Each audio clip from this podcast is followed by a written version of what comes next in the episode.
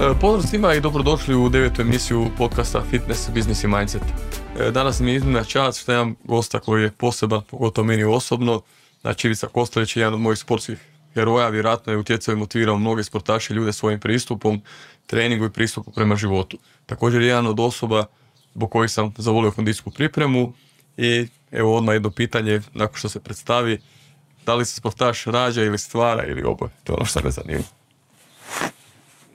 Ja, mislim da je da može biti jedno i drugo, ali ipak se malo više stvara nego se rađa. Čak i one koji se rodim se, da se mora stvoriti na neki način, ja mislim. Ja često puta ljudi kažu da je recimo ono u nekim postocima toliko talena, toliko rad. Da. I onda je malo nezahvalno govori 90% rad, 10% talena ili 50-50. Mislim ono, šta je po tvom mišljenju, kako bi ti to podijelio ako se može matematički onako podijeliti i odmah da mi kažeš šta, šta je to potrebno da bi postao neko, neko vrhunski, jer u biti svi imamo 24 sata na raspolaganju, svi imamo, ako si zdrav, imaš dvije ruke, dvije noge, svako može raditi nešto, ali opet neki napravi nešto veliko kao što si ti napravio, neko ne napravi, neko pokušava. Ono, šta to čini? Matematički, matematički smo svi, e, znači ogromna većina smo prosječni, ne? Znači isto koji u kvocijentu inteligencije. Znači, po meni e, iznimni talenti su rijetki isto koliko i iznimni antitalenti. I to je sve onak otprilike. Znači, mi se sigurno ne možemo hvatati sad za talente samo i e, to je onak čuo sam isto o tome kao da, da ljude treba e, usmjeravati prema talentima. Mislim da svijet ne bi daleko došao da, da svi radimo ono kaj bi htjeli. Kaj, treba prvenstveno je važno da neko nije antitalent. Ako nije antitalent, onda je onda on apsolutno ima ima dobre šanse da bude dobar sportaš. Pitanje je samo naravno kako koji sportovi neki više preferiraju, ne znam, snagu, neki preferiraju agilnost, ne znam, i tak. U tom je, tu, tu sad koliko neko ima genetsku predispoziciju za nešto, to, to je drugo pitanje. A o talentu, ako govorimo, talent je, talent nije sve moguć. Što više ljudi koji su jako talentirani često znaju biti ljeni e, i sa njima nije lagano e, raditi. Ne? Tako da, po meni je po meni je najvažnije da je čovjek motiviran za rad. I da nije antitalent. Ako nije antitalent, ako je motiviran za rad, onda može napraviti čuda. I to je to. Sad, e, ne znam, sad, sad ti velim, što se tiče postotaka, svi smo mi podjednaki tu što se tiče talenta. Da. Samo se rijetko kad dogodi da imamo nekog, ono, iznimno talentiranog e, čovjeka, ali to je ipak rijetko. Da, znači u pravilu, ono ako si pročan, ali ako si jako motiviran i jako, jako, želiš. Tako je, u stanju sam napraviti velike stvari. Mislim da je svako u stanju napraviti velike stvari. A Sad me zanima samo jedna stvar, da, da, što si rekao, da, da, da osjetiš kao neki poziv, mislim, ono, ti kad si ono, krenuo sa skijanjem, sa svim i sa tome druge stvari, šta radiš, da li osjeti čovjek u sebi poziv, e, ja sam za to stvoren, ja u tome mogu biti dobar, da li moraš nešto, ono, da li za volju, da li ono, ja često puta kažem da nije da se baviš nečim radi interesa, nego jednostavno to moraš voljeti, osjećaš u sebi, mislim da čovjek koji je učitelj u školi mora osjetiti poziv da bude učitelj, čovjek koji je doktor osjeti poziv da bude doktor, tako i ti imaš neki unutarnji vjerojatno poriv, unutarnju motivaciju da toliko, toliko guraš.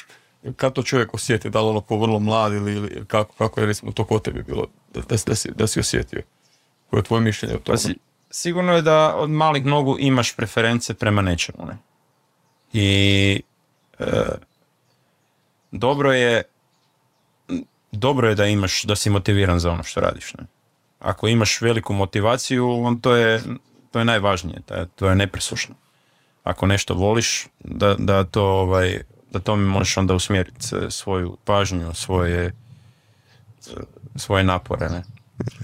Ja biti se, da, da, da, dao si baš dobar odgovor, to, to, to je ono šta. Da. Jer je... A Onak, ako nešto ne voliš, još uvijek postoji možda način da, da to čak i zavoliš, ne? Ali je u svakom slučaju bolje normalno ako imaš nekakvu osobnu preferenciju da se krećeš u tom smjeru jer to te zanima i to će te uvijek davati energiju da ideš dalje. Ovo mi je super rečenica koju moram zapamtiti, znači ako je nešto ne voliš, postoji mogućnost da to zavoliš. Znači u biti ti na nešto što ti je, nije toliko, ili ti je malo neugodno, može se na neki način naviknuti. Pa gledaj, fora u tome da e, trening sam po sebi nije uvijek ugodno iskustvo, ne da nije uvijek, nego najčešće nije to ugodno iskustvo ti kad moraš prelaziti svoje granice, kad moraš biti u anaerobnom režimu, kad padaš u nesvijest, mislim, to su stvari koje nisu ugodne, ne? Niko ne može reći da, da on uživa u tome u smislu da je to nekakav hedonizam i da, da on sad da je to nekakav poetski doživljaj. Nije, nego to je onak, to je više od teškog fizičkog rada. Znaš, ono u izreku, tamo gdje prestaje težak fizički rad, počinje trening, ne? I, I to je često jako neugodno, ali se čovjek pronalazi zadovoljstvo u pomicanju tih granica, dakle nije to užitak, možda to više treba reći da je to zadovoljstvo.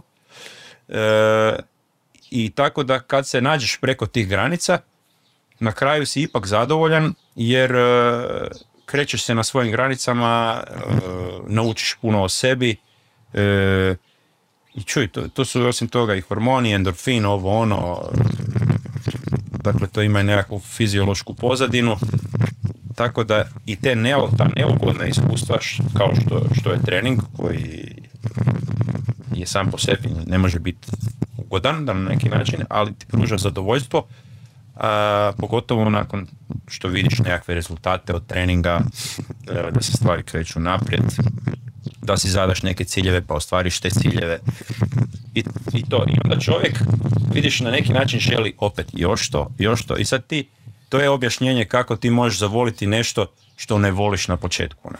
Znači, tu imamo ljude koji su ono cijeli život bili u uredu i onda su otkrili, ne znam, e, trčanje i sad za deset godina su frajeri oduševljeni trkači trče maratone, ovo ono što si nisu mogli ni zamisliti prije deset godina, što im je prije deset godina izgledalo kao, kao užasno neugodna stvar. Ne? Ono čega su zapravo se bojali i nisu htjeli uopće imati ništa s tim. Dakle, hoću reći da su se naučili voliti ono što im se možda u početku nije, nije sviđalo. Ne? Ovo mi se sviđa ključna riječ, naučiš puno o sebi. Ono, ja, ja ono što volim kod tebe jako što nije samo da si sportaš, nego imaš neku veliku mudrost iza toga. Mislim da, da to ovoga, da to fali nekim drugim sportašima i da puno mladih sportaša može naučiti. Sad jedno pitanje, to me baš zanima, koja je razlika između današnjih sportaša i nekih od prije? Da li su to razlike neke vezane uz pristup, posvećenost, ulogu tehnologije u treningu, žrtvovanje? Da li se to promijenilo na bolje ili lošije? Znači, uvjeti treninga su svakako bolji, ali da li je to bolje za sportaše? Jer ti si, ti si ono dugo u svemu pa možeš usporediti kad si ti krenuo, kako je sad, mislim, baš mi to jako zanima. Prvenstveno se mijenja okruženje. Sam sportaš ne vjerujem da se mijenja. Mijenjaju se naravno i nekakvi znanstveni, znanstvena saznanja o, treningu i, i tako dalje. Tehnologija se mijenja. Ali eh, taj raspon moj eh, od, ne znam, ja sam bio u svjetskom kupu 20 godina, da sam se bavio profesionalno sa skijanjem jedno 30 godina, ali e, opet čak i taj period nije toliko dugačak period. E, za to treba možda malo pogledati još prijašnje generacije e, i osobno mene je to zanimalo kako su trenirali prije. tako da mogu reći da imam neki uvid u to, posebno me zanimalo dizanje utega i atletika, kako su ti treninzi izgledali prije. I ono o čemu bi se dalo raspravljati to da su e, da su atleti u prijašnjim generacijama bili vjerojatno jači nego danas. Jači, ja. E, prije svega, e, tu su, po meni je tu prvo, prvo je stvar genetike. Ne? Znači, neko ko je u običnom životu naviknut na težak rad. E, on ima definitivno već prednost e, da je naviknut na ono čemu smo razgovarali, na onu nekakvu nelagodu i da se on, e, da njemu to nije nešto strano. Ne? naš stari Rimljani su bili dosta pametni ljudi i rekli su da vojnike treba tražiti e, u seoskim sredinama, a ne u gradskim. E, zbog toga jer su vojnici u seoskim sredinama naučeni podnositi težak teret e, i nevolje. E, sad, mislim da ljudi koji su naviknuti teškom, priviknuti teškom radu i koji, kojima je potrebno malo za, za bilo kakvo zadovoljstvo, oni su sami po sebi puno pogodniji da podnesu teške treninge i, i druge nevolje koje treba nekakav vrhunski sportaš podnijeti. Od onih ljudi, dakle u boljoj su poziciji od onih kojima je sve pruženo, koji sve imaju i tako dalje. Na kraju krajeva je i naš vlastiti primjer u obitelji bio dobar zbog toga jer smo mi mogli pobijediti ljude koji su rođeni na snijegu i koji imaju puno novaca, mi nismo imali ni jednog i drugog. E, tako da je ono, tu si drugčije postavljen. I te stare generacije su sigurno bile puno fizički aktivnije, e, bliže, da tako kažem, zemlji, e, eventualno sinovi težaka ili, ili nekakvih ljudi koji su nedavno još uvijek bili težaci. E, i onda, I onda se možeš, možeš, možeš pogledati, ne znam, zato pekove treninga i vidjeti da je to izgleda nemoguće iz današnje situacije. Dakle, čovjek trči e, čovjek trči da, 40 puta 400 metara u jednom trenu. Pa mislim, mislim, oprosti si, ko je trčao, ako, vi, ako neko zna što to znači u jednom treningu strčati 5 puta 400 metara, to je ono smrt. A sad si vi zamislite da, da, kakav je to, mislim, nadčovjek koji trči 40 puta 400 na jednom treningu.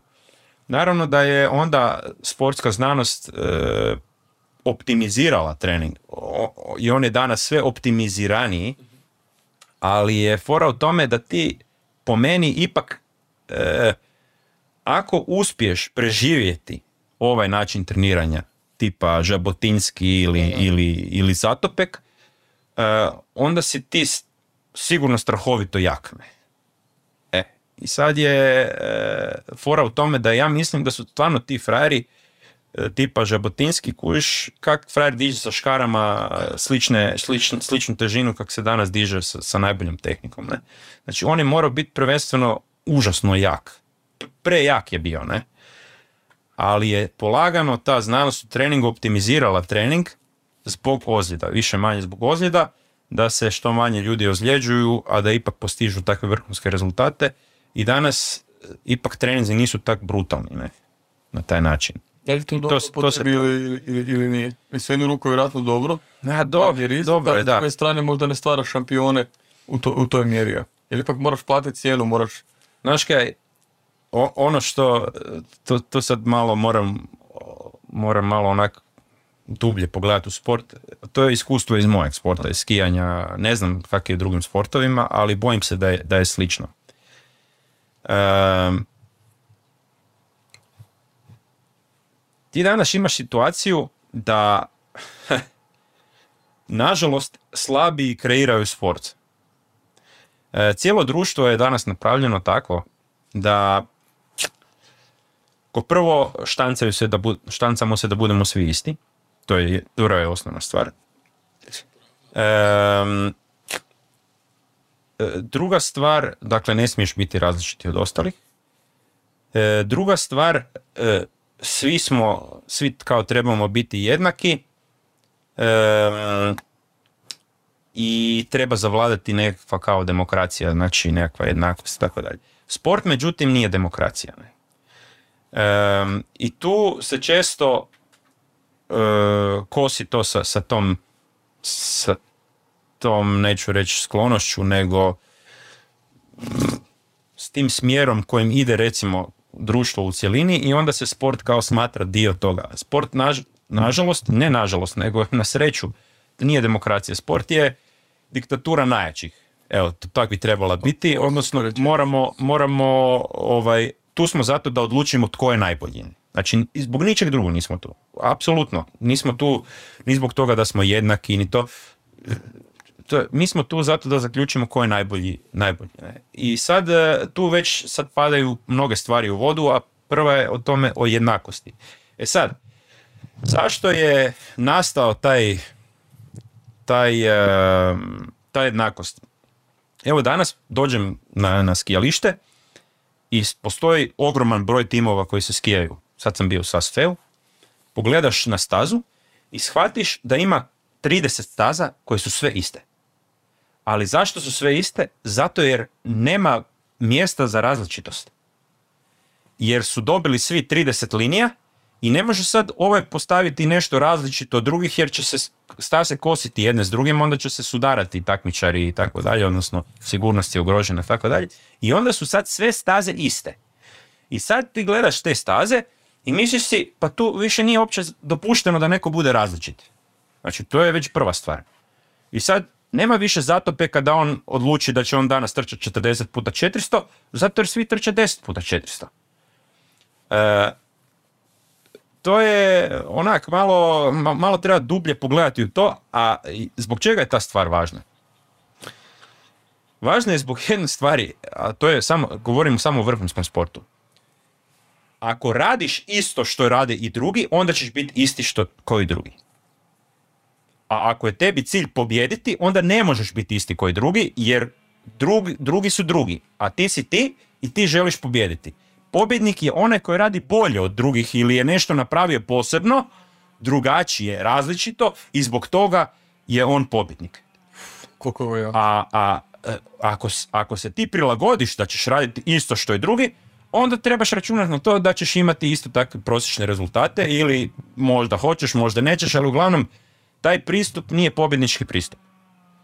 E, ali dakle, ljudi se ne samo da ne mogu biti različiti zbog toga što moraju sad se uklopiti u taj kalup koji je takav kakav je, nego se i boje toga danas da budu različiti. Razumiješ? Jer kad neko različito nešto drugo radi, znaš, pa to možda nije znanstveno dokazano, ja ne znam, uglavnom postoje, uglavnom nađe odmah puno, puno razloga zbog čega on to ne bi radio, ne, zbog čega on to ne, ne želi raditi, jer ipak duboko u sebi želimo biti prihvaćeni, želimo biti dio tog sustava, želimo biti dobri sa svima i tako dalje, a to se često neko, dakle, se kosi sa, sa težnjom prema vrhunskim rezultatima. Jer znaš da su uvijek, kak se veli, uvijek ne, pa ovi frari koji pobjeđuju, oni su malo ludi, ne? Da, drugačiji. su. Tako je, da. E, ali to je stvarno činj- činjenica. Oni su drugačiji sami po sebi, jer očito oni imaju neki svoj film i tak dalje. I vidjet ćeš kod, kod stotine ljudi koji su, koji su pobjednici da su oni na neki način, kak se veli, navudreni. Ono, znaš, nekak su, malo su drugačiji, ne? Tako je u drugom poslu. Ljudi koji su napravili razliku u životu su drugačiji. Da. Pa da. Da, samo, e, e, e sad, ka, o čemu ti sad tu pričam? Pričam o tome da na taj način pati treniranje, ali pati i sport u, u cijelini. Zbog toga jer e, e, ne možemo sad svi biti dobri, da su sve e, super u sportu, pa da se prilagodimo svima. Naprimjer, e, to je u skijanju je jedan izvrstan primjer tog, tog ovaj, prilagođavanja svima pa da svi budu zadovoljni. Ma kako mogu biti svi zadovoljni? Pa nije sport tu da budu svi zadovoljni. Da, dobro kažeš. Ne, ne može biti zadovoljan onaj frajer koji je spor i koji trenira ko lud i, i on nema rezultate. On neće biti zadovoljan. Biće zadovoljan neko ko je pobjedio ili ko je napravio nekakav dobar rezultat. I, i tu je sad, i to je jedna velika razlika e, zbog čega je sport dalje ostaje zapravo na neki način slika starog svijeta e, u odnosu na novi svijet gdje svi moramo biti isti, sretni i to. Ne? Znači, to je, to je jedna ono pogrešna postavka iz koje onda sport zapravo ide mislim, pokušava ići malim koracima unatrag u odnosu na ono što je bilo prije. Razumeš? Jer danas ne, ne smiješ biti drugačiji, ne, ne smiješ ni, ni govoriti niti svoja razmišljanja, niti, niti ništa ne možeš, jer odmah će skočiti sto dušebrižnika i ovakvih i onakvih koji će te stisnuti da budeš onda opet i prosječan i dole i da, da budeš isti koji svi i da, da budemo svi sretni. Ne. Sport, sport na, ne, nažalost, nego na, i na sreću nije takav. Sport je, sport je još uvijek na neki način traganje za istinom i, i zbog toga je dobar. I ja mislim osobno da dok, dok će god postojati ta tendencija da budemo svi isti, što će ona biti jača, to će biti više ljudi u sportu. Zbog toga jer je e, sport e, sport je stvar koja koje su, ljudi su impresionirani sportom zato jer je sport istina. Stalno nas bombardiraju sa nekakvim informacijama, ovo ono ne znamo kaj se događa ni, u susjednom Semu, a kamoli u Ukrajini, a, zato jer imamo milijune informacija koje su nam ne, nepotrebne, koje su kontradiktorne, ovo ono, i zato lijepo otiđemo na nogometnu tekmu u nedjelju popodne i vidimo kad frajer zabije gol preko, preko uh, živog zida u Rašlje, ne mora mi doći ni Trump, ni, ni, ni Putin, niko da mi objasni da je frajer zabio gol preko živog zida u Rašlje. Znači ja sam to vidio svojim očima i ja sam uživao u tom trenutku i to je istina. I tako, i mnoge stvari i o nepotkupljivosti i tako dalje. Ovo je nevjerojatno. Da, ne, da, da. Nis, nisam htio toliko daleko da idemo, ali to su neke stvari naše kojima trebaš ti razmisliti zapravo kad govorimo o starom pripremi, ovo što smo govorili, stara priprema i nova priprema. Stara priprema, stari, to su bili likovi. He, pa di su svi ti likovi? Alerter, ekipa, nema pojma. Stotine njih koji su bili baš ono tipovi, jele. E, to, to sad baš ti rekao, čak si mi dao odgovor na treće pitanje, kažem, postoje vrhunski sportaši, na primjer sad ako igraš, ne znam, prvu hrvatsku nogometnu ligu, ti si vrhunski sportaš. Da. Ako igraš u najboljim klubovima, tipa ono, tipa lige, ono španjolske lige petice, još si bolji kao da. nogometaš. Ako igraš u Realu ili Barcelona si još bolji. Međutim, unutar toga imaš neko poput Mesija, Cristiano Landa koji je bolji. Tako je kod vas bilo u skijenju. I mene sad zanima e, to po čemu su oni bolji, a to, to ono što si mi rekao, oni su drugačiji opet su ti šampioni drugačiji, taj Messi, Ronaldo da. i Kote Busquets, ti si bio drugačiji od drugih, znači da bi Michael Jordan, stalno, stalno te veličamo, s jedne strane hoćemo da svi budu jednaki, a opet ti koji su posebni, isto je Jordan trenirao više od drugih i svi, to su likovi koji su bili drugačiji, Ostega Emil Zatopek, zato je bio šampion, tako da u biti ti svi koji su šampioni, koji su idat moraju biti po nečem, po nečem posebni. Pa je. Znaš, ovo, ovo što veliš kad se igra u sve, u sve boljoj i boljoj ligi, vidiš recimo kaj, zašto je važna konkurencija? I zašto uh, jaki trebaju jake. Jaki trebaju jake. Jaki trebaju jake i uh, jaki, ako želiš biti jak, onda ti moraš učiniti sve što god možeš da tvoj konkurent bude još jači. Znaš kaj, to je zanimljiva zapravo kontradikcija, ne? Jer ti želiš pobijediti svog konkurenta i ti bi zapravo trebao želiti da on bude slab. Ali ne, uopće nije u tome, zbog toga jer tvojem osobnom interesu, zbog tvojeg razvoja, važno je da tvoj konkurent bude jak. Nevjerojatno, si... Ovo treba zapisati, mislim, ovo treba. Ne, to je, jer je, e, e, naš, na primjer, jedan od znakova slabosti je to da želiš da konkurencija bude slava.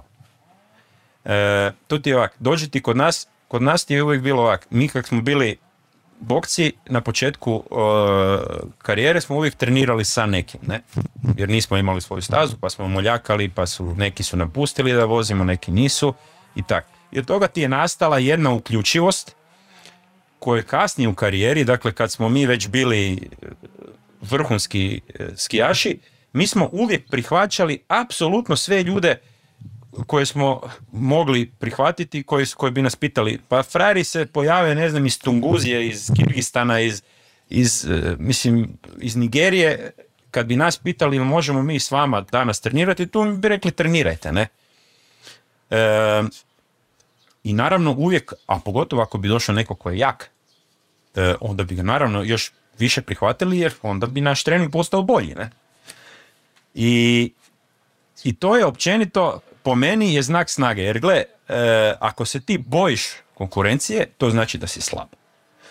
Jer e, i, i fora je u tome da oni koji su jaki, oni, kako ti velim, oni trebaju, trebaju jaki. Ja ću ti, to ti je, ispričat ću ti jednu foru iz, iz povijesti, jednu zgodu koja me na to jako podsjeća.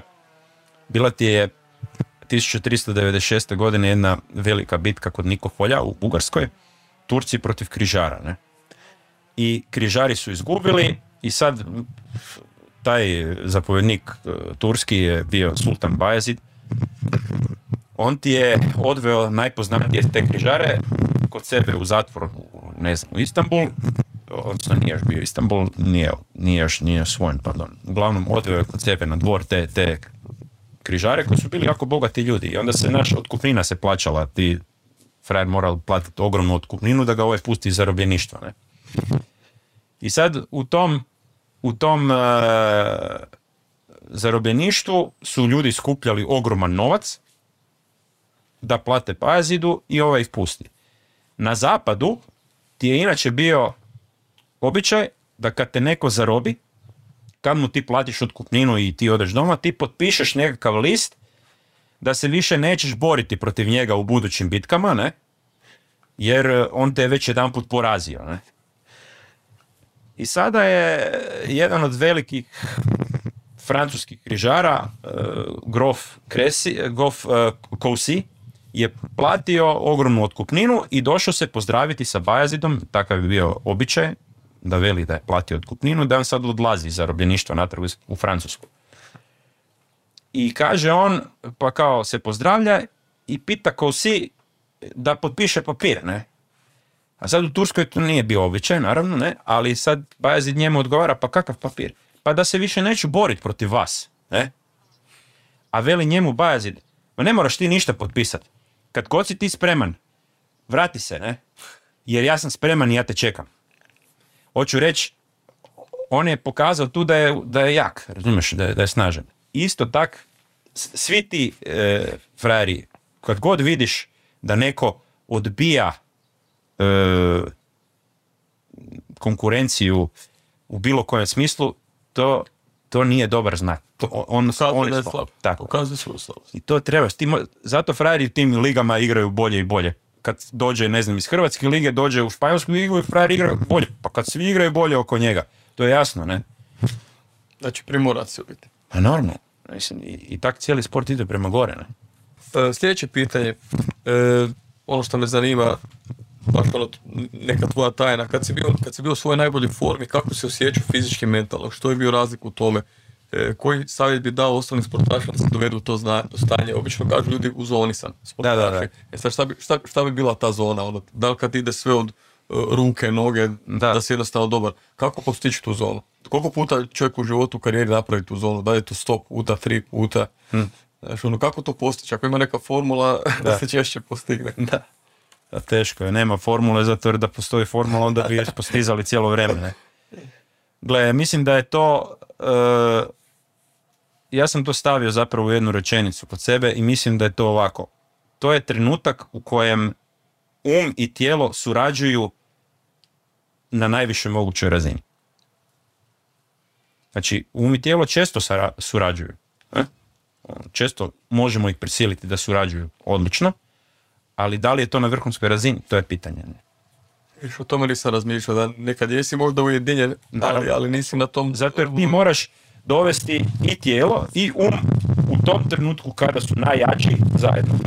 Ali se to akumulira sa ti nešto godinama, težiš godinama, treniraš, ideš jako preko granica i u jednom trenutku dođeš do toga. Da je to neka akumulacija godina, dvije, tri, pet, deset. Ljudi svi koji su napravili neka postignuća trebali su godine. Tako ono ko što ovaj kaže, ne znam, ovaj napravio neki kip, ono, da. je, je kresu palac, pa, ne godina da bi, da bi taj palac bio savršen na kipu, tako da, da. da vjerojatno treba puno vremena da, da bi da se doveo to stanje, puno pokušaja, vjerojatno svaki trening težiš tome i onda u pojedinim trenucima uspješ. Mislim, kad si da. moćac, vjerojatno se sjećam da možeš po zid proći. Da, te da znaš kaj je isto, dobro, tu si dobro rekao, prvo naravno, apsolutno treba, treba puno, puno godina, puno ponavljanja, puno rada i tako dalje, to je, to je jasno. Gle, na kraju sve što je vrijedno uglavnom e, ima dugo trajanje. Ne? E, I i ne bi uopće trebalo razmišljati o, o rezultatima preko noći, takve stvari su glupost. E, mislim da je ogroman fokus, najveći, treba staviti na razvoj, rezultati su rezultati razvoja, zato se zovu rezultati. E, I druga stvar, e, kako, kako postići to? Jedna stvar je trening, a druga stvar je natjecanje. E, često puta ljudi ne mogu iz treninga. E, sad je problem, da, problem je u tome što ti se moraš moraš se puno natjecati. Puno natjecati. I, I najgore od svega, čak ni simulacije natjecanja nisu natjecanje. Ali o, o- e, e, o, o, ključan, nema, nema šanse da isto. Ja sam puno sportaša trenirao, bili su, na kakav performans na treningu, svjetski prvaci. Pa znam ja, tako- natjecanje i, i, i Tako ne, možeš prebaciti. Znači moraš se puno natjecati, to je način, moraš se dovoditi u to stanje. moraš se dovoditi u to stanje e, i ne znam, na neki način e, ja iz svojeg iskus- iskustva govoreći mislim da trening sa puno volumena sa, sa mogu čak reći sa pretjerivanjem e, ti vjerojatnije donosi bolje rezultate na natjecanjima zbog toga jer e, si preopterećen na treningu. To je onak, neću reći, to naravno nije, ne znam kako bi to rekao, dokazano, znanstveno i ovo, to je moje iskustvo. E, zbog toga jer, e, vidiš, ti se ne možeš natjecati svakodnevno, ne? E, To bi te potrošilo i nemoguće osim toga. Ali, e, možeš učiniti to da ti je trening, da ti je utrka puno lakša od treninga. Znači da su zahtjevi na treningu toliko visoki, Tako je. da ti onda osjećaš ovo, jer ovo se, je lagano. tako je, jer zapravo se najčešće događa da ljudi imaju drugi osjećaj, da je utrka puno nešto teže od treninga, puno t- zahtjevnije je to i onda tu krahiraju. Ako je tebi trening toliko težak da ti je utrka olakšanje, onda tu nastupaš sa nekakvim drugim nek, iz nekog drugog, ne, bi re- ne znam kako bi ti rekao, aspekta, ne znam, iz nekog drugog stajališta. E, to, to je moguće da je to. Zbog toga jer ovo što smo rekli da ti moraš trenirati um i tijelo da se dovedu, moraš se natjecati, ne? Jer natjecanje je natjecanje. Čak ni simulacija natjecanja nije natjecanje. Jer mo, da. mo- da, mozak ne možeš prevariti kuš. Ego, super ego, ne možeš ga prevariti jer on kuži u tom trenutku da je to tekma. Znači ne možeš ti njega uvjeriti da je utrka nekakva simulacija. On zna to, točno zna. Ne moraš, ne moraš ga uvjeriti. I zato je e, i fora je u tome da da ja recimo e, i zašto je također to iznimno važno ti čak razumiješ da su nešto, da je nešto važnije natjecanje od nekog ko- natjecanja koje nije važno.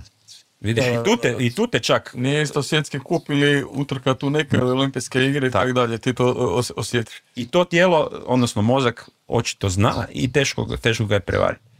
Ali je e, ovo postizanje um-tijelo, to je naravno užasno puno faktora ima i zato jer je, e, ja govorim generalno, ne govorim o nekakvim super talentima kakav je Janica koja je očito rođena sa tim da ona to ima u sebi. Oni koji moraju naučiti, moraju to naučiti, naravno trebaju to probati tražiti na treningu, yes, apsolutno, ali ono što trebaju probati tražiti isto i na, na utrkama. Sad, sad si dao biti pravu formulu, znači, znači koliko ja znam pun, pu- puno ljudi se premalo tak, takmiči, da je to tenis, da je to nogomet, više kao treniraju, treniraju, pa kad ću biti spreman ću se takmičiti. A to je upravo pogrešno, jer se moraš dovoditi u ove situacije koje su realne, Da. u kojima ti biti napreduješ. Da, naš, e, naš e, ra- razlika je, e, imaš puno, različitih pristupa u svakoj stvari. Znači, mi možemo recimo uzeti auto i voziti se na plac i možemo se lagano voziti recimo od Wood do, do Dolca, ne? I to je tako. E, a sad možemo recimo voziti i od Wood do Dolca. Vozimo se u istom autu, sve je isto, ista cesta, ali to uopće nema jedno veze s drugim. E, I isto tak je e, ovo kaj veliš za trening i za utrke. To su zapravo iste stvari, ali to zapravo na kraju nema uopće veze jedno s drugim. Razumeš? Same game, different level. Da. I onda je, e, i ti moraš e, onda zapravo vidjeti koji je tvoj cilj, što je tvoj cilj i ocijeniti kako možeš doći do toga. Ako ćemo se mi natjecati u reliju, onda, je, onda vozimo reliju. A, Ne možeš vježbati polako sad sto puta do dolca, a Da. se takmičimo u reliju, da. Apsolutno. Treba se, treba se takmičit, ali e, s obzirom na to da se ne možemo stalno takmičit, ja mislim da taj trening velikog volumena i pridonosi tome da, da ti postaneš jednostavno toliko čvrst da onda e, možeš zasjeti i, i na utrci, jer utrke same po sebi nisu, nisu stalna stvar. Ono, ne, ne, ne vozimo utrke svakodnevno i to bi bilo pogubno. kraju krajeva, ne? Na našu formu, primjer, i na, općenito, na se naše fizičko stanje. Da, se tiče neke periodizacije. Da, Ali ovo što si rekao, ali se treba natjecat i treba se uvijek, i treba održavati taj, taj natjecateljski duh. ovo natjecateljski duh. To- to je. baš- Mislim, ono, puno govoriš o pobjedničkom mentalitetu i natjecateljskom duhu, što je bitno. Važno. Ovo, povezano s ovim isto pitanjem, karijeri imao puno povreda i ozljeda, ali se uvijek vraćao jači, ono, skoro kao da ih nije bilo sad. Ono, ima ona izreka povreda dođe i prođe, ali ti ostaješ.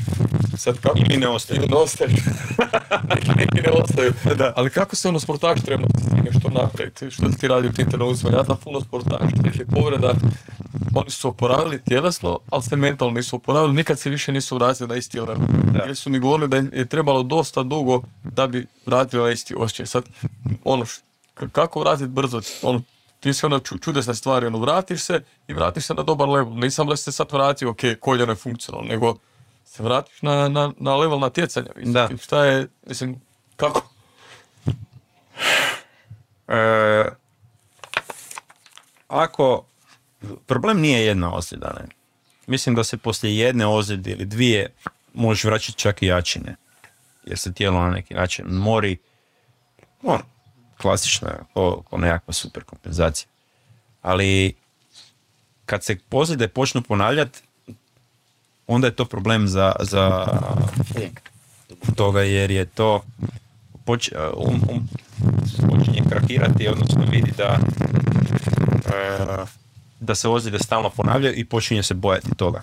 Tako da meni nisu ono ozljede na početku bile, meni su poslije bile ozljede sve teže kad su počele dolaziti u serijama i na kraju ono što je stvarno realna činjenica, moraš vidjeti da li ti imaš nekakve fizičke posljedice tih ozljeda ili ne. Ako ti imaš stalnu bol koju moraš onda to nositi, to, to ti imaš stvarno onda realni problem. Rješenje da imaš baš problem. Znači nije samo mentalni problem, nego ti je problem više fizički. Ali ako ti nemaš boli, onda, onda ne, nema. E, ono, ono sad kaj, što kreće iza toga je zapravo opet prelaženje na neki način vlastitih granica. Znači opet, opet sebe di si ko si. Znači, apsolutno je sigurno da, da imaš e, da imaš taj problem pomicanja granice u tvojoj glavi e, kad se ozlijediš. Onda tu postoji ta neka blokada i to. I sad, e, znaš, svi, svi vele, pa moraš onda ovak, moraš onak, ima različitih pristupa, ja se slažem, ok, nek svako ima svoj pristup. Po meni je moj pristup općenito tome, ali nije samo tome, nego, nego u svemu, mislim, od jedrenja do skijanja, bilo čega. Ti svoj, sa, sa svojim strahom moraš suočiti. Nema, za, nema nekakve posredne strategije. To je samo neposredna strategija u tome, a to je da jednostavno dođeš i ti protiv svog straha. I to. Ko, ko preživi pričat će. Ali ovo mi ovo je super. To, sad, sad, sad si mi dao odgovor na to o, o, o čemu razmišljaš kad probiješ granice. O tome ti se suočiš sa strahom, ne bježiš od njega. Ne tražiš sad ja ću nešto čarobno sebi reći pa Tak. će se nešto desiti. Nego ti jednostavno ne, ne, ne, ne, ne razmišljaš o tome da ćeš odustati, nego jednostavno tražiš način kako da to probiješ. Vjerojatno si tako i radio. Ti naravno- tako Tako po Islandu i ne znam i takve neke druge. Gle, fora ti je tome da ti, ako imaš resurse da taj strah pobjediš, ne? što znači da moraš biti koliko toliko pri sebi, ne znam, zdrav ili da imaš realnu šansu da pobjediš taj strah. Ne? Onda, ga, onda se moraš suočiti sa njim. Ne? Znači, nema, to, to je ko, ko zvijer. I po meni je to jedna, najbolja, jedna od najboljih priča, a tu, tu često ponavljam priču zbog toga jer to je priča sa strahom. Ja iskreno uvijek priznam, mene je jedanput u životu bilo strah na skijama. I to je bilo na startu, prvi put kad sam stavio na startu Kitzbühela uz Split.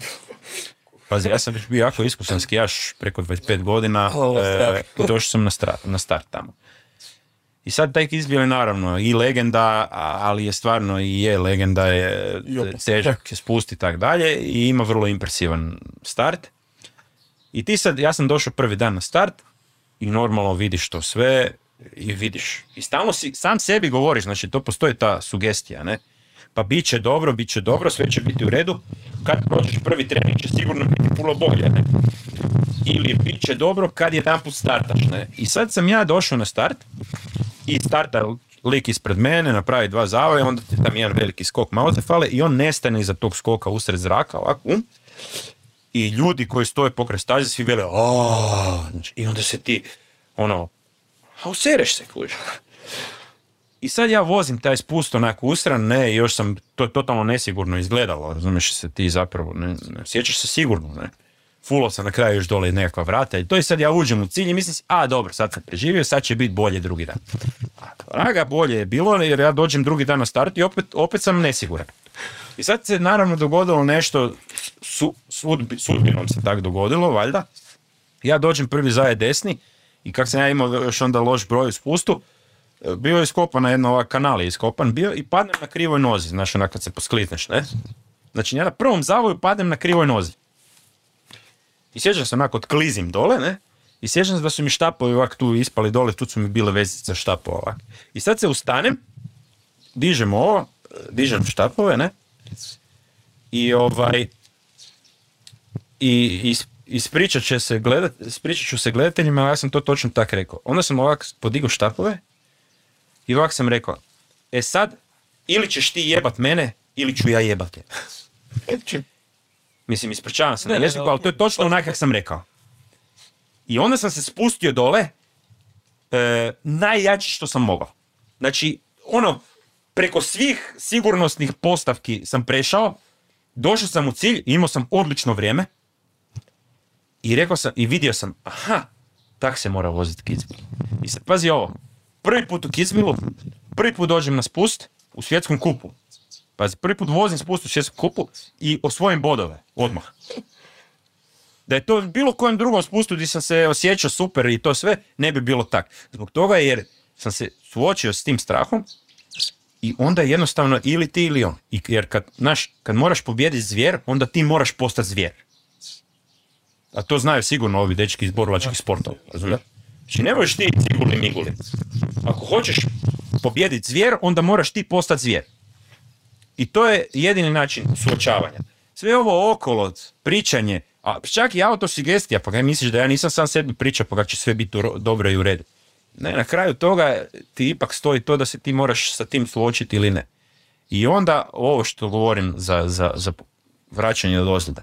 Moraš prije ili poslije pomaknut, počet pomicat granicu. Ko falanga, ono, gurat svoju granicu ovak ili, ili ju razbiti. Na bilo koji način. Ali moraš, neće, ona će, ona će tu biti i ona će ti uvijek stvarati nesigurnost. Moraš, moraš biti, moraš preuzeti stvari, ono, Ali postoji taj trenutak kad, kad ga, kad ga probiješ. To koja da udaraš kamen, udaraš ga tisuću puta i jednom trenutku tisuću i prvi ga razbiješ. Ali nisi sa tim tisuću prvim razbio, nego si ga sa svim tisućima si ga guro i onda si ga Tako. Tako I- da si ti guro taj i onda si ga Da, i, i, i, stvar je u tome da o, ta stvar nema samo mentalne beneficije, to je za sportaša, a vjerojatno možda jedna, za vrhunskog sportaša, jedna od najvažnijih stvari. Zato jer cijeli, sav level tvoj se oddigne odmah. odmah. I to je, naravno, ja opet se vraćam, ako si sposoban za to, drugo je ako si ti invalid, ako te boli noga, ovo ono, to je okej. Ako se ti osjećaš spreman, ako ti ništa ne smeta značajno, ti si spreman to napraviti. I onda se dižeš ti ko sportaš, ko čovjek, koga god hoćeš. I pazi, gle, ja sam poslije tog spusta, ja nisam, znači, nikad vozio spust u svjetskom kupu, to je bio moj prvi spust u svjetskom kupu, odmah sam osvojio bodove, tjedan dana kasnije je bio spust u Šamoniju, koji je ipak lakši od spusta u Kizbilu, ja sam bio osam. I sad ti, ti meni sad reci, kak sam ja, u Kizbilu sam bio 28. ne, a kak sam ja bio osmi? Kak sam ja postao toliko bolji za tjedan dana? Pa nisam postao bolji, nego se dogodio klik u glavi. To je upravo to. E, rekao, trebaš se prelomiti. Rekao jedan trener sporta, moraš se prelomiti. Da. To je taj trenutak, ti se Tako. prelomio. I onda ti napraviš ogroman korak prema naprijed. To su ti ono quantum leaps. E, kvantum, lips, da, kvantni skok. To bum, ti, ti odmah, odmah si na drugom levelu. Ali je to probijanje apsolutno neugodna stvar. To je apsolutno neugodna stvar, ali moraš, moraš je napraviti. To je tako, ali taj- kad malo bolje pogledaš u životu isto. A tako je Jako često. tako.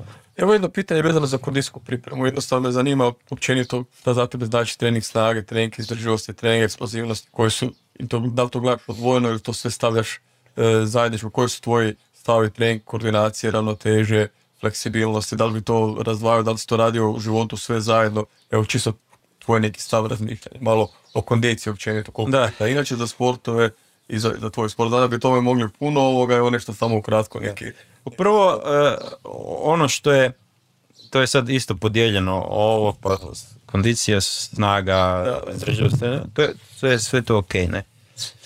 E, ono što treba odrađivati, tvoj pojam svih tih pojmova, je to zbog čega ti e, radiš. Što, što ti treniraš? Koji je tvoj glavni sport?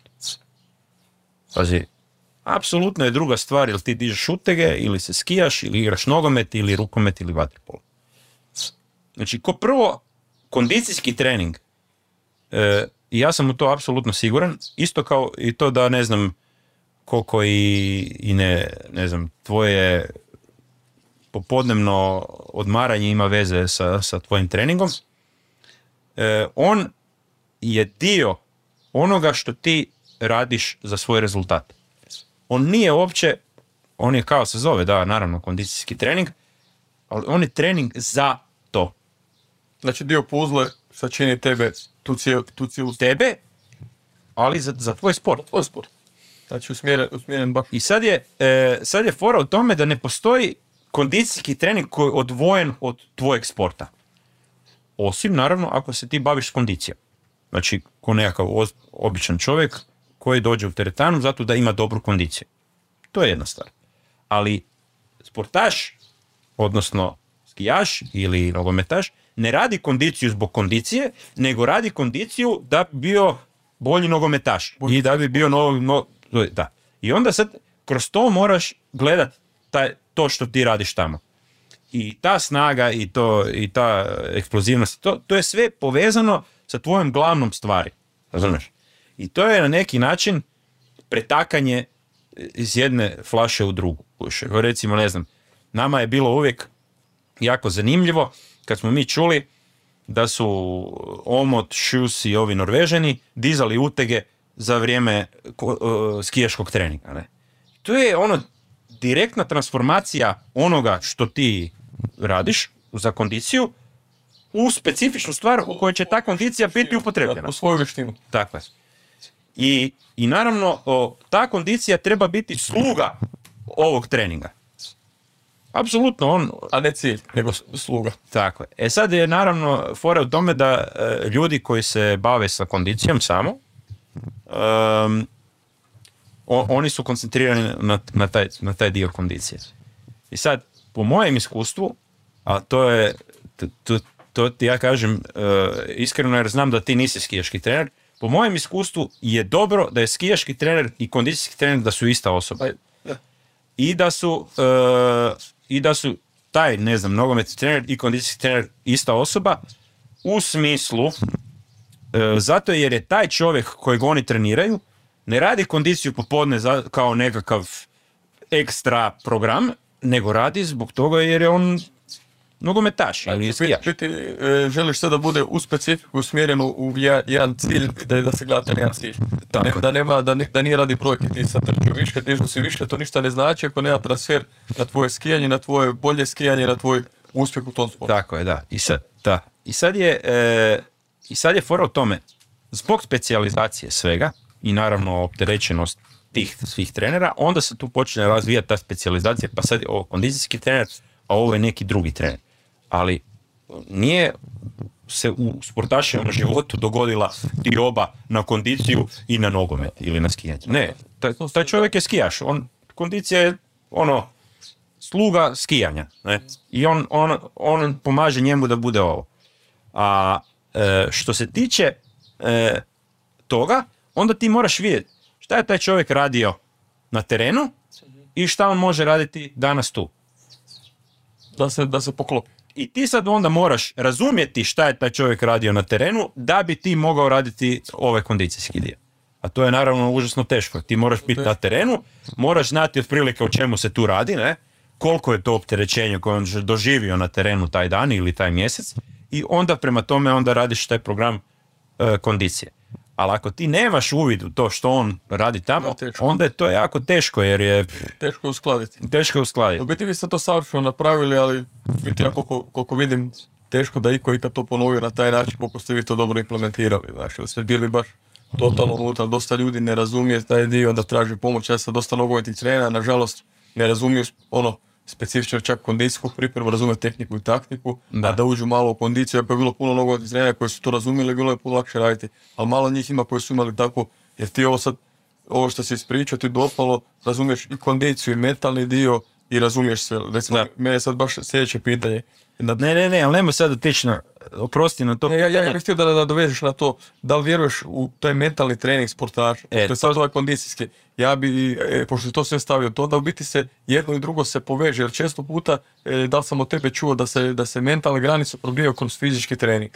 I sad, da li bi ti stavio A onda to je teorija od mog starog. Da, e, kažem, jel bi to onda stavio sve zajedno, jer onda moraš razvojiti na mentalnu pripremu, na kondiciju, na skijašku, da ti ste, vi ste dobro napravili, što ste sve stavili zajedno. Je Pa me onda zanima da to povežeš. Čovjek je jedna cjelina. Mislim, sad normalno, znaš, on, to si sigurno čuo, one, te gluposte, holistički pristup i to.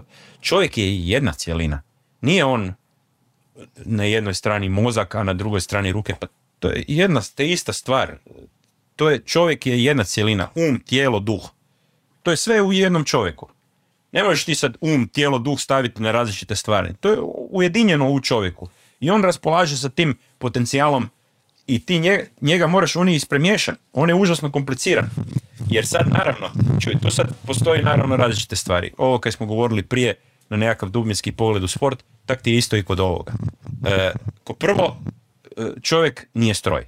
To je prvo i osnovno. Zato recimo treniranje, kondicijski trener je prije nekakav vojskovođa nego je znanstvenik. Razumiješ? Zato jer on ima veze sa ljudskom kreacijom, a ljudski duh niti je objašnjiv, niti, je, niti ga možeš e, rascijepati na nešto pa sad ga promatrati to. On je za nas još uvijek e, ili će uvijek biti e, nešto što nećemo si moći objasniti. Ne? I zato treba polaziti od principa koji nemaju, e, koji bolje da imaju veze sa kreacijom nego sa, sa znanošću. Zbog toga, jer gle, ono kaj se događa često, često se događa da ljudi koji zbog nečega imaju talent, da su talentirani e, u nečemu, e, a imaju, na primjer, veliku moć kreacije i dobar intelekt i tako dalje, postižu u umjetnosti i u ne znam raznim vještinama više nego što bi postigao sa nekakvim znanstvenim pristupom i matematikom. Zato jer se bave s čovjekom, a čovjek nije stroj. To je to. E, I sad ti možeš imati s jedne strane izvrsnog frajera koji je u svim parametrima fantastičan, ali ne pobjeđuje. Dok druge strane imaš frajera koji nije, koji je prosječan u svim stvarima, ali pobjeđuje. Zbog toga jer se radi o duhu, ne? I zato je ovo, kaj, smo, kaj govorimo, kondicijski trening kao sredstvo stvaranja mentaliteta. Tak se zove osim toga i, i završna radnja od mog oca na, na fakultetu. Pa to mi se sviđa, ali ti si sad upravo rekao kad si ovo probio u Kizbilu. Ti si u biti, e, da si radio, ne znam, možda vježbe disanja, vizualizaciju, vizualizaciju, bilo šta ti to ne bi napravio, ali si ti probio kroz, kroz to si probio. To nisam probio da, da si bio u harmoniku bolje, jer si i fizički bio bolje, bio bolje, i mentalno bio bolje kroz to. Tako da si biti ti kroz tvoj trening radio i segment kondicije i mentalno se nisi to razdvajao. Sad sam završio trening pa ću vizualizirat, pa sam sad završio trening pa ću uklopili zajedno. Da ste to integralno.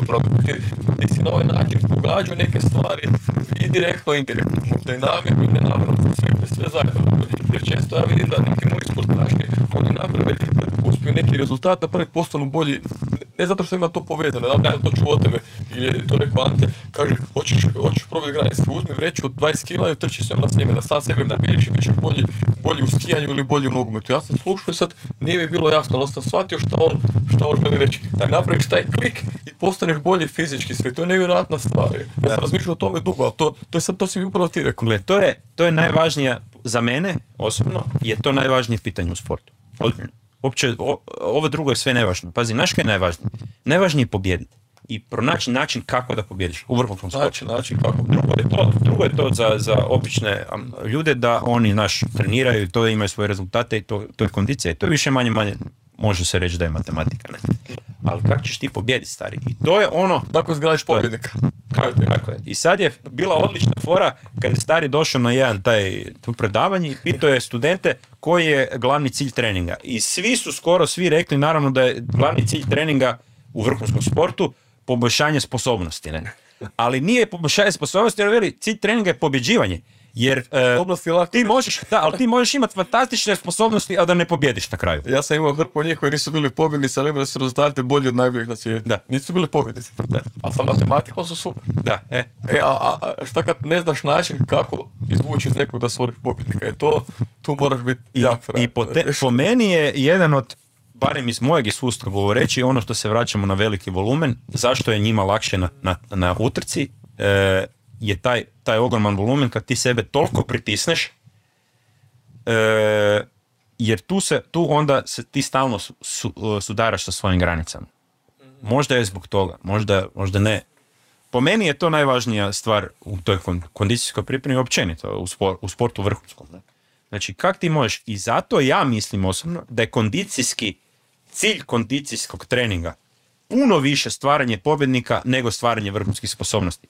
U, ovo, ovo, ovo, super stvar. E, jer je e, apsolutno, naravno, nisam lud da bi rekao da to nije važno. Mislim, ti stvaraš sposobnosti. Naravno, pa ne, moraš- mislim, moraš- biti- moraš brojke povećati, Moraš biti jak, biti moraš biti, e, sve naravno tome težiš.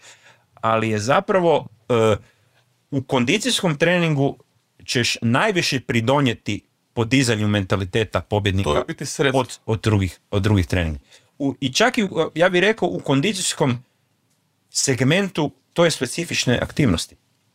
Jer gre, recimo ti imaš specifičnu aktivnost, ona se može razdvajati na nekakvu e, taktiku, tehniku, e, strategiju, ne znam, i, i može, može, dakle, za nekakve specifične stvari. Ali, na primjer, ako ti odlučiš igrati, ako imaš žensku rukometnu ekipu, to je recimo tata ne, ima, i stalno igra trening utakmice protiv muških. Kužiš? Pa to nema veze ni s tehnikom, s taktikom ima nešto veze, ali prvenstveno ima veze s tim da ti imaš cijelo vrijeme jačeg protivnika od sebe i da, da se ti razvijaš kao mentalni, da, budeš, ja, da ti budeš jači, otporni. Stavljanje je već izazov pred tebe, još si ti rekao jaki, traže, traže jake da postanu jači. Tako. I, sad, I onda sad ti treniraš muškima cijelo vrijeme i onda se vratiš natrag u žensku konkurenciju. Pa ti si superioran e, njima. Ali ne zato jer si ti, jer si ti ovaj, matematički dizao sad utege i ovo ono, nego si, nego si se morao hrvati sa, sa, te, sa jačima od sebe. A oni su tebe napravili mentalno jače. Znači ti su pomogli, izvukli su s tebe da budeš bolji. Tako je. Znači, nije, to, to, ono, nikakva, to nije, ni, to nije ništa drugo nego traženje tog pobjedničkog mentaliteta. I onda stari se uvijek vraća ono takve trčat na sljeme, ono, to je za njega bilo uvijek taj e, simbol tog, tog mentalnog pristupa, sam trčiš na sljeme, ali uvijek moraš trčati na vrijeme. Znači, uvijek imaš svoj rekord, znači svoj rekord ti trčiš za, za sebe. I onda naravno uvijek on prikaže ovu istu scenu koju sam ja isto preživio stotine puta. Trčiš na sljeme i trčiš i teško ti je, ne? I sad misliš, joj, teško mi je, ne? Ali dobro, sad ću izdržati. Onda sad svaki put dolazi kriza nova, pa nova, nova i sta- stalno se započinje taj razgovor u tvojoj glavi. I onda na kraju sad vidiš ovako, gle, prvo, nikog nema na putu. Ti trčiš sam na slijep. Još recimo ako pada kiša, apsolutno nema nikog, nema, nema apsolutno nikog. Niko me ne gleda. Niko neće znati jesam ja danas istrčao tu ovaj rekord ili neće. Znači to je samo osobno moje, Znači moraš pobijediti samog sebe. dakle, moj osobni hir je to. Znači to niko ne zna. Neću dobiti love za ovo, neću dobiti slave i zapravo osim mene ovo nikog ne zanima na svijetu. Pa, znaš kaj, ne, sad kad to sve zbrojiš, onda si misliš, pa da je ipak malo ipak stane. I ne staneš. I takvih razgovora ima puno do vrha sljemena? Jer ti je stalno teško, ne? stalno te jedan dio tebe nagovara da ipak malo popustiš, glas. a drugi ti govori ne, trčiš na rekord, moraš izdržati. I sad ti svaki put kad pobjediš tu samog sebe, ti sebi stavljaš kvačice, kuviš kak si, i ne, ne sam sebi, nego tvoj ego, super ego stavlja, stavlja kvačice, znači ja ovo mogu, to mogu, mogu, mogu, mogu, i sve sam bolji, i sad sljedeći put kad se ti nađeš u nekakvoj situaciji na utrci ili ne znam, ili ovdje, gdje ti je užasno teško, tvoj super ego zna da on može. Da može još, još, još, još. I tak, si ti, i tak ti postaješ bolji. Ti se opet tu sa strahovima, sa odustanjima, sa svojom zvijeri koju si pobjedio. Kad si pobjedio jedanput, tebi je to diglo samopouzdanje da možeš, Tako. da možeš opet. Zanima me sad jedna stvar ovoga, koliko je po tebi prehrana bitna za uspjeh u sportu? Da li je to u današnje vrijeme prenaglašeno? I još jedna stvar vezana za oporavak, isto oporavak, da li dalje je prenaglašeno, šta si ti radio od oporavka? Nas zanimaju te dvije stvari, prehrana Da. oporavak. Koliko ti smatraš da je ona važna, ono dosta, dosta forsira, mislim, gorivo moraš imati neko da, Da. te, da te gura, ali sad, da, da li si ti, da li, da li tebi to bilo ono na, na visokom mjestu ili, ili je bilo Da. malo manje ovo? Znaš, ja sam dolazio iz sporta u kojem je veština glavna, tako da nama nije prehrana ono top prioritet, ali postoje naravno sportovi kojima je top prioritet i to nema dvojbe, dakle nekakvi sportovi izdržljivosti, Tu moraš biti to je jasno, mislim, gle, tu moraš paziti na prehranu i ja naravno u to nisam nikad duboko ulazio, e, jesam onako površno, ali ne duboko i to je apsolutno sigurno da oni i sportovi izdržljivosti moraju paziti na prehranu, to je jasno. E, ja sam pazio donekle, ne puno, ali donekle sam pazio. E, prvenstveno e, ono što bi svaki sportaš, a to je opet, vraćamo se na ovaj drugi dio pitanja, sa, opre- e, sa prehranom treba paziti na oporavak. Ona je prije svega u svakom sportu, ako nije važna za rezultate, e, onda je posredno važna kroz oporavak. Ne? Dakle, e, Znači ti gledaš to kao dio oporavka, da napuniš uvijek hidrate koje si potrošio, da se, je. bolje, da se bolje oporaviš, ne gledaš sad To je, ne, ne, ja neću reći ne gledam. Ja govorim iz svoje kuta za skijanje koje je sport vještine. Ako bi bio e, triatlonac ili maratonac, naravno da moram paziti kaj je. Jer, jer onda i rezultati direktno ovise o tome. Ovdje ne ovise možda direktno, ali posredno ovise zbog toga jer ti je oporavak bolji, pa onda možeš i kvalitetnije trenirati. A što se tiče oporavka, prva i najvažnija stvar po meni u oporavku je spavanje. E, super, to, to se slažemo potpuno. E, da, jer sve stvari e, su u oporavku mogu na ovaj ili onaj način e, zamijeniti ili kak se kaže izmajmunirati, jedino je s- e, san nezamjenjiv. Ili ljudi još za sad nisu našli nadomjestak za san. Ne, mislim da, da ne nećete sanje, sanje broj. jedan. E sad, ono što sam ja primijetio u svojem treningu, a moj trening je uvijek bio jako velik volumenom, e, trening je kao vaga. Odnosno, tvoj sistem, ti si kao vaga. Trening je onoliko dobar koliko je na jednoj strani vage treninga, a na drugoj strani vage oporavka. Jer ako nema oporavka, onda ima previše treninga i onda moraš dodavati na oporavak. To je kao vaga. A ako ima premalo treninga, a previše oporavka, to znači da, da trening nije doveden do kraja. Da ne treniraš onoliko koliko bi mogao. I to sam najviše primjećivao kad bi recimo na proljeće otišli na glečer i onda bi, mi bi inače e, bivali na glečeru mjesec dana na 3000 metara bi i spavali isto. ne? I onda bi jako puno bi trenirali u proljeće, doba kad smo uvijek jako puno trenirali. I onda je e, uvijek se sastoji od toga da obavezno je spavanje popodne. Obavezno. Znači popodne i jako dugo spavanje po noći. To je recimo jedna od jako dobrih stvari na kojem sam zahvalan jako svome ocu. On je od malih nogu tre- ono, forsirao spavanje, on kaže minimalno 9 do 10 sati za sportaša u šubu. Ne? To je uvijek, smo to pokušavali i uvijek puno pri- prije ponoći na spavanje tak, i zato je nastao onaj sistem da mi idemo u 9 sati Pa spavati. znači, e, e, ri- ritam je po tvojom mišljenju bitan, znači da legneš sa zalaskom susa, ustaneš sa... To bi bilo idealno, bi naravno to nije više moguće u našoj civilizaciji, ali možeš odrediti nešto. Po meni je taj u 9 na večer vrlo, vrlo onak razuman e, trenutak da se ide spavati. E, čak e, ono kaj vele frajeri trebaju biti pospani ovo ono, ne vjerujem u to. čak i ako se moraš malo prisiliti, ako ne možeš odmah zaspati, bolje da otiđeš spavati u 9 sati i da spavaš onda tih svojih recimo 9 ili 10 sati do 6 ujutro. E, I da se vratim na opet na ovu foru sa, sa spavanjem, kada ne bih zbog nekog razloga mogao spavati popodne, odmah bi to osjetio na opterećenje. Znači, osjetio se. Da. A to znači da je taj balans, ta vaga u idealnom omjeru, odnosno da trening je 100%, onda kad se ti osjećaš kad, je, kad si na granici pucanja, naka- tako reći, ne? Dakle, ako samo dodaš, ako samo malo uzmeš odmora, odmah osjetiš da je opterećenje preveliko. Znači, vi ste savršen balans našli da je to često puta ljudi stave trening, a ne naprave oporavak i onda Ne, ne, oporavak je strašno težak. Znaš kaj, i gle, još jedna stvar kod oporavka koju ljudi jako puno zaboravljaju i e, a to je, mogu reći, ovo je isto važno, da ne, da ne kažem da je važno, ali ovo je možda važnije zbog toga jer na taj način e, sportaši zapravo propadnu.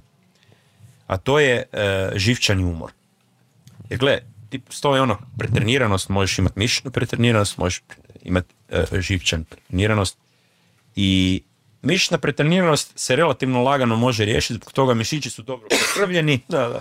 oni su, mislim, ono, ok, naravno da to.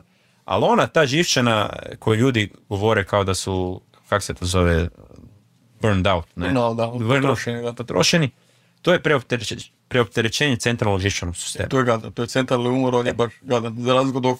Da. I živci se od svih stvari u tijelu jako sporo regeneriraju. Ili se ne regeneriraju uopće. Ne znam, ljudi koji imaju prekinutu leđnu moždinu, živci se više ne spajaju. E, I sad, ono što živcima strašno smeta, a što je u treningu, naž, ne nažalost, nego e, u tom smislu prisutno cijelo vrijeme je repeticija.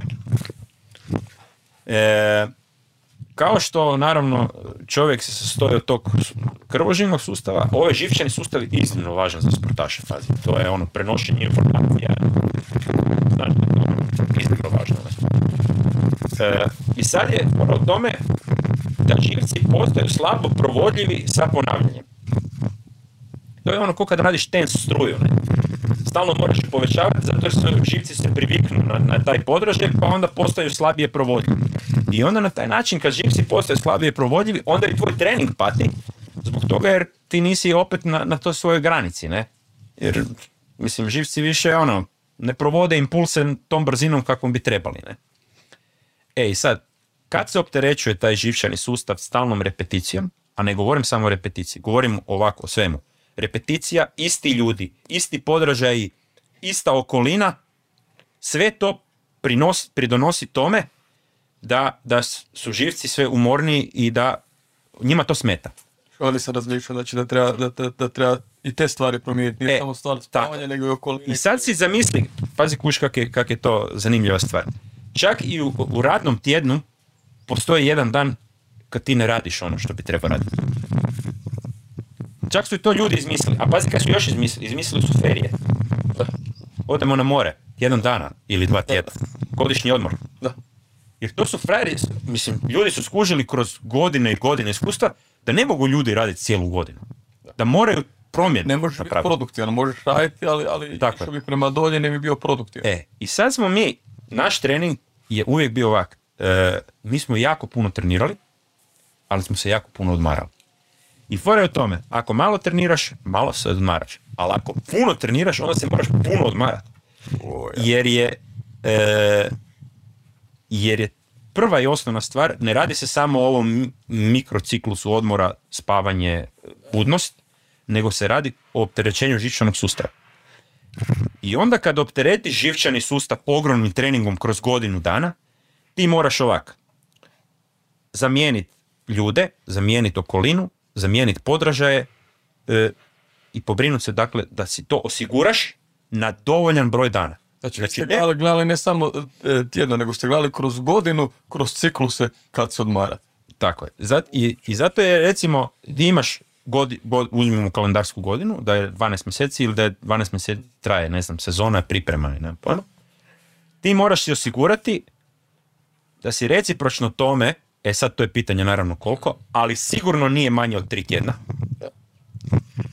Napraviš blok u kojem će se tvoj centralni živčani sustav podmoriti. Zašto je potrebno jako puno vremena? Opet zbog toga jer se živci sporo opravljaju. Ne možeš ti otići na more pet dana i reći joj pa nisam, očekivao sam da ću se bolje odmoriti. Nema, pa ti nisi ništa napravio. Živci trebaju puno. I ne samo to trebaju puno, nego trebaju drugi podražaj.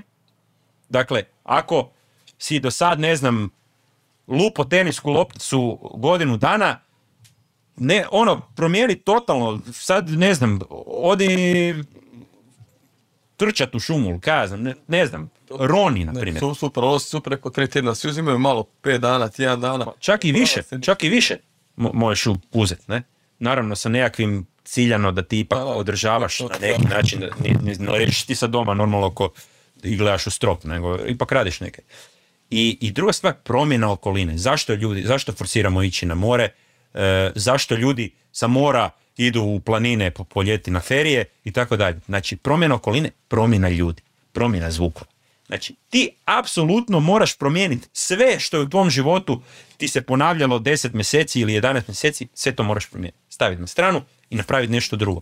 Mi smo bili na snijegu cijelo vrijeme, cijelo vrijeme isti ljudi, cijelo vrijeme, ja onda dođem na more, tri tjedna, ne vidim ni starce, ni roditelje, e, zamijenio sam bijelu boju za plavu, e, lovim ribu, e, i uopće ne znam uopće da sam skijaš, kužiš. Nakon tri tjedna dođem punih baterija i opet mogu Ovo početi to, to, to je pravi način da puniš baterije. Više ovo niko nije pričao o tome da trebaš baš u to stanje ući, baš opuštenosti, da bi se potpuno oporavio. Svi do onog tjedan dana aktivno Pa odmora. ne, ne. I to, to je greš. Evo zadnje pitanje, koje knjige i filmove bi preporučio da ljudi, a posebno sportaši, pročitaju, to pogledaju? Koje su to neke knjige ili filmove koji su utjecali na tebe? Uf, Neka, ono. gle, na mene, na mene su puno utjecale s- knjige s povijesne tematike zbog toga jer, jer su to iskustva ljudi. Ne? A sad ako govorimo baš specifično o sportu, Pa ne o sportu, općenito o životu, o nečem, nešto što je sebi ostavilo neki dojam, da li neka knjiga, da li neki film, ono, može biti Gle. dokumentarni, igrani ili neka knjiga koja je baš ono... Meni ti je ovak, što se tiče, za sport ću reći sigurno za mene da je utjecala knjiga Mentalni trening od Terry, puno puta E, to je, evo, to je, iskreno ću reći, to je jedina knjiga koja je bila u mojem ruksaku od kad sam počeo voziti svjetski kup do zadnjeg dana svjetskog kupa. Ona je uvijek bila kod mene i uvijek je bila na mojem noćnom ormariću i kad bi nešto htio pročitati, nisam ja čitao ponovo cijelu knjigu, nego sam ono, prolistao stranice i pročitao sam si nekakav odlomak. Ne? Ta knjiga je vrlo, vrlo poučna i meni je sigurno pomogla. To je, to ja mogu ono, toplo preporučiti. A od ovoga ostaloga, gle, e, da bi mogao doći do ovih zaključaka e, koji nisu, zna, neću reći znanstveni, e, koje možda malo moraš onak svojom glavom ra- razmišljati i to. Dobro je vidjeti iskustva drugih ljudi. Ne samo u vrhunskom sportu, nego i u drugim stvarima koje traže vrhunske rezultate. Prije svega, recimo, ne znam, tu ti je, e, to, su, to su uglavnom ozbiljne stvari. Na primjer, ratovanje. U, od ratovanja puno možeš naučiti o sport, kako voditi ljude i št, kako ljudi reagiraju pod pritiskom e, i tako dalje. I, i, I na kraju krajeva, pa, mislim, kartanje je isto, na primjer, dobra stvar. To mnogi vele, ja se ne kartam, ali vele da je kartanje jako dobra stvar za, za naučiti takve stvari, malo kreacije. Znači, u tvom mišljenju, ne znam, pročitaš biografiju Marka Aurelija, ali ne ga možeš naučiti puno, jer su to stvari neke koje su se dešavale i gdje su ljudi u određenim situacijama postupali na neki način. Apsolutno, apsolutno. Znači, više bi preporučio takve stvari. ono, Apsolutno, zbog toga jer neke m- ako možeš ikako spojiti to, e, to su iskustva ljudi koje su općenito primjenjiva. Ne samo na sport, nego na sve drugo. A sport je jedna stvar koju čovjek radi, koju čovječanstvo radi, a dobra je zbog toga jer se bavi, jer je to čovjek. To nije matematika. E, da, Nije to je ono, matematika, to je čovjek. To je, ono, ima različitih stvari i treba biti samo kreativan, ne? Hvala ti Ivica na ovome inspirativnom podcastu i ja, ja ću ga poslušati još par puta, ali moram neke stvari stvarno izvući što su meni osobno sad pomogle, što si rekao, mislim da će svakom pomoć. Martin je izrazio želju da te pita još 3-4 pitanja, Da pa jer ovoga ima, ima, ima neka Gle, ja volim, ja volim o tome, ja volim o tome, ovaj, kondicija je meni e, jako zanimljiva, ali upravo zbog ovoga, ta tajna pobjeđivanja, to je, kako tajna ti pobjeđivanja, ali, ali to, ali to i mene zanima, to je na kraju kraja kako postati pobjednik, budi pobjednik. Da, to mi je ono- Ali to biti pobjednik čini, čini, čini puno stvari, no što si rekao, nije to puno. e, samo jedna stvar. Da. Tako da evo, pogledajte, uživajte u ovom podcastu i kažem, ja sam jako, jako zahvalan što je Ivica pristao odvojici ovoga vremena da, da, bude, da bude gost.